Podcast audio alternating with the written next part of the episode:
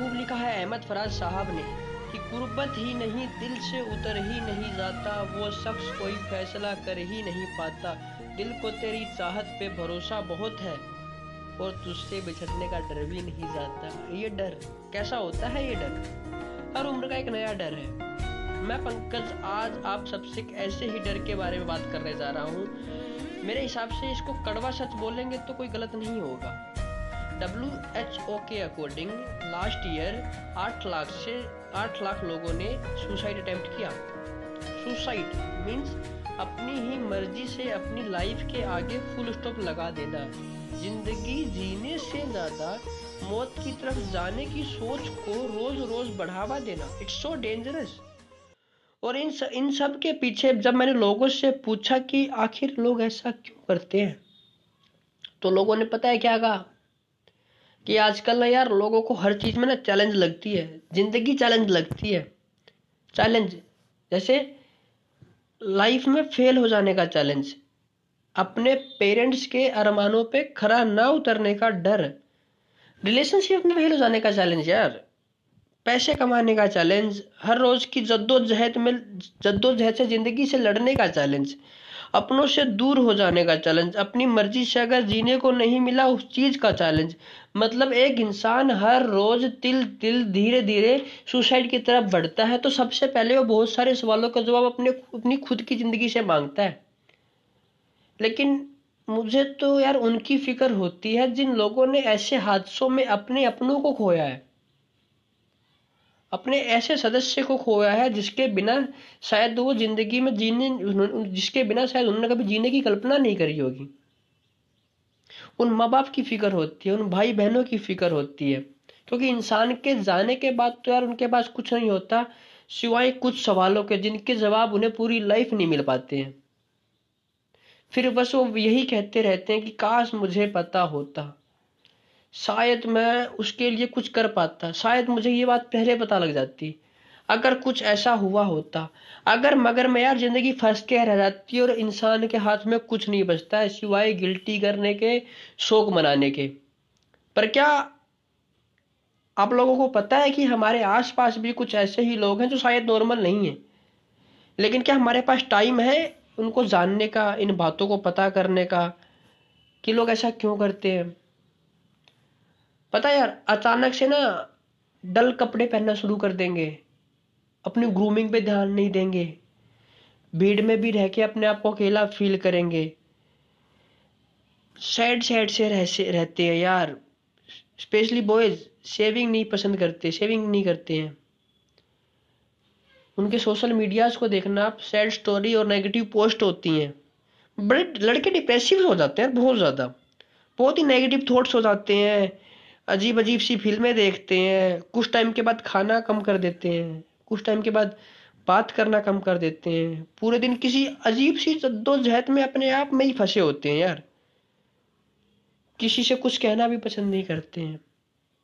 लेकिन अगर कोई उनके पास जाए और बैठे और पूछे कि कुछ है क्या, बहुत दिनों से देख रहा हूँ, खोए खोए से लगते हो, प्यार में हो क्या, तरीका यार कुछ भी हो सकता है आपको बात करने का, उनसे बातें निकलवाने का कोई भी तरीका हो सकता है। आपके एक दो बार के प्रयास के बाद शायद वो इंसान आप पे भरोसा कर ले और आपके सामने अपना दर्द प्रकट करे, आपसे अपना दर्द कहे। पर क्या हमारे पास टाइम है ऐसे लोगों को नोटिस करने का, जानने का, देखने का? हमारे पास टाइम है? हमारे पास टाइम है ये देखने का कि हमारे आसपास, हमारे अड़ोस में, हमारे पड़ोस में, हमारे कॉलेज में, हमारे स्कूल में, हमारी कंपनी में, हमारे कलीग्स में ऐसे लोग हैं? क्या हम सच में ऐसे लोगों की फिक्र करते हैं? क्या हम सच में किसी को लाइफ का दान देना चाहते हैं, किसी को जिंदगी का दान देना चाहते हैं? क्या हम सच में ऐसे लोगों से मतलब सुनना चाहते हैं? उन्हें सिर्फ सुने उन्हें सिर्फ सुने उनकी बातों को सुने, उनके हालात को समझें, उनकी मदद करें। यार वो इंसान जो अपने आप में ही इतना भरा हुआ है, जो किसी से कुछ नहीं कहना चाहता, किसी को किसी के पास जाना नहीं चाहता, तो क्या हम हम अपने आप को उसके पास लेके जा सकते हैं? क्या हम उससे पूछ सकते हैं, उससे हम बातें कर सकते हैं? क्या हमारे पास है इतना टाइम?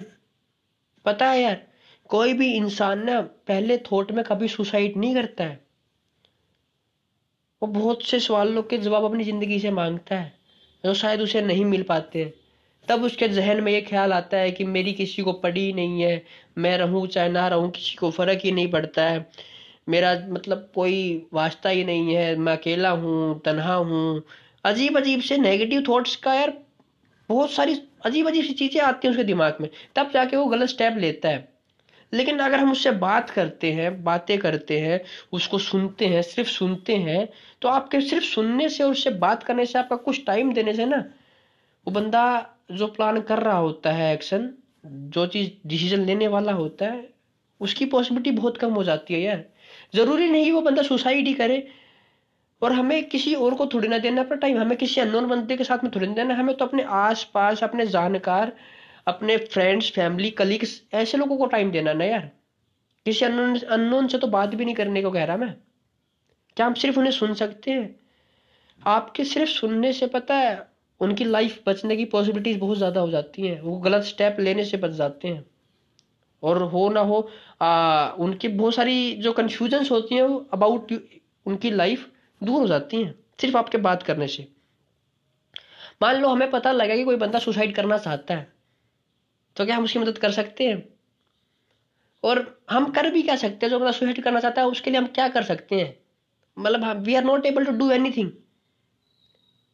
चलो मान लो हमें पता लग गया कि कोई बंदा सुसाइड करना चाहता है, तो क्या हम उसको मौत का डेमो दे सकते हैं?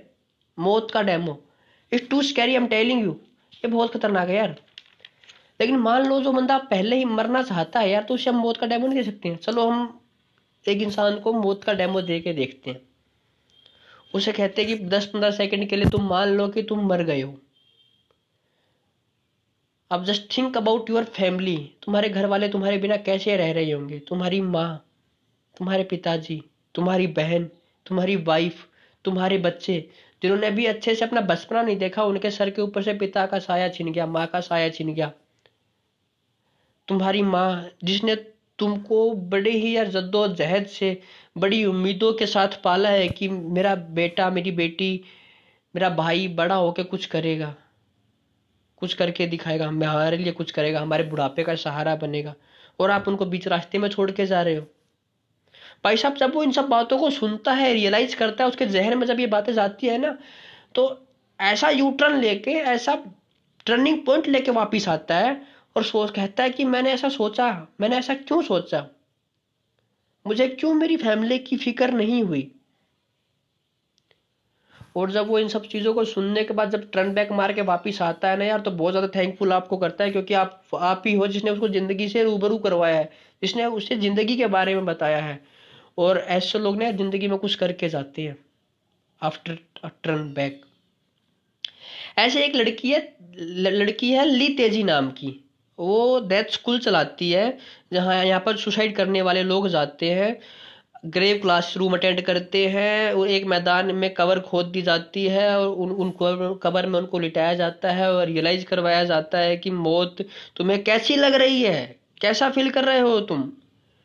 जब आप दफन हो रहे होते हो तो कब्र के बाहर से वो लीज कर रही होती है कि अब आपकी सांसें घुट रही हैं, अब आप मर रहे हो, अब आपके घर वाले परेशान हैं, आपकी माता बहुत रो रही हैं, आपकी वाइफ ने जीने की होप छोड़ दी है, आपकी बहन ने स्कूल जाना छोड़ दिया है, आपका भाई के ऊपर सारा बोझ आ गया है, वो परेशान है। आपके पिताजी इस बात को जानने के लिए इधर उधर पागलों की तरह भटक रहे होते हैं कि आपने ऐसा क्यों किया, आपको ऐसी किस चीज़ की कमी रहेगी जो पूरी नहीं कर पाए। आपके पेरेंट्स यार जीने की होप छोड़ देते हैं, जीने की उम्मीद छोड़ देते हैं। जब वो इन सब बातों को सुनते हैं ना यार, तो ऐसा टर्न बैक मारते हैं कि मतलब जैसे कि क्या हो गया हो। और निकलने के बाद यार वो ऐसे फूट फूट कर रोते हैं कि मतलब उन्होंने ऐसा स्टेप क्यों लिया, क्यों सोचा, क्यों नहीं अपने बात अपने पीछे वालों, अपने फैमिली वालों के बारे में सोचा। देखो हर तरीका चाहे कोई भी हो, बात ज़िंदगी बचाने से है। इस लड़की ने ये तरीका अपनाया है और दो सौ से तीन सौ लोगों की लाइफ बचाई है। किसी को ज़िंदगी का दान देना सबसे बड़ा दान होता है और ये हर कोई नहीं कर पाता है। हर किसी के बस में ही दान देने की चीज़ नहीं होती है। पैसा दे सकते हो, आप आप खाना दे सकते हो, बट आप किसी को लाइफ का दान नहीं दे सकते हो। जिंदगी मरने में कोई बड़ी बात नहीं है यार, जिंदगी जीने में बात है, जिंदगी जीने में चैलेंज है। वो कहते हैं जब हम सैड होते हैं तो हम कहते हैं कि भगवान वाई मी, उसकी जगह हम ये क्यों नहीं कहते कि भगवान ट्राई मी। बस यार एक छोटे से थॉट प्रोसेस का अदल बदल है, उसको हम कैसे लेते हैं ये बात मैटर करती है। हम नेगेटिव ले जाएंगे तो वो हमारे पर नेगेटिव इफेक्ट डालेगी। ये जो मैंने रिकॉर्ड करा है, ये मेरा मतलब ये नहीं है कि मेरे आप इसको शेयर करो वो करो। Really we want to help, हम यार मदद करना चाहते हैं। आपके आसपास कोई ऐसे लोग हैं जिनको इसकी नीड है, जो मैंने सिम्टम्स बताए हैं आपने शायद किसी में देखे हों, उनको भेजो यार, उनके पास शेयर करो, क्योंकि शेयर से बड़ी कोई केयर नहीं होती। Sharing is caring. और पॉसिबल तो आप उनके पास खुद जाओ, उनसे बात करो, पूछो, नॉर्मल बात करो। शायद सोसाइटी में कुछ और उनके लाइफ में चल रहा हो जिसका आप सॉल्यूशन निकाल सकते हो। इवन यार बात तो करके देखो, आपको क्या देना है, आपको सिर्फ अपना टाइम देना है, उनसे बातें करनी है, और वो भी अपनों से ही बातें करनी है, किसी अननोन से नहीं। क्योंकि बाद में ना काश और किंतु परंतु के अलावा कुछ नहीं रहता है। तो उस काश किंतु परंतु को क्यों ना हम अभी चेंज कर दें, क्योंकि सिचुएशन अभी हमारे हाथ में होती है, लेकिन इंसान के जाने के बाद हमारे हाथ में नहीं होती है जिंदगी। यार अभी क्या देखा है, देखा ही क्या है। इसलिए कहता हूं कि लोगों की मदद करो, शेयर करो, केयर करो। दिल से किसी की फिक्र करते हो और दिल से किसी की मदद करना चाहते हो ना यार, सो बस बिना स्वार्थ के किसी की भी मदद करो, कैसे भी करो। कोई बहुत से जरिए हैं, आप कैसे भी कर सकते हो। सिचुएशन आपके अकॉर्डिंग में होती है, आपके फेवर में होती है, आप कुछ भी कर सकते हो। और सबसे बड़ा यार, अपने आप को प्राउड फील करो कि यार you are able to help anyone. आप किसी भी व्यक्ति की मदद करने के लिए एबल तो हो। बहुत से लोग हैं जो एबल नहीं है। ठीक है यार, इसी के साथ साथ bye bye, take care, tata, see you. मिलेंगे नेक्स्ट ऑडियो में। Thank you.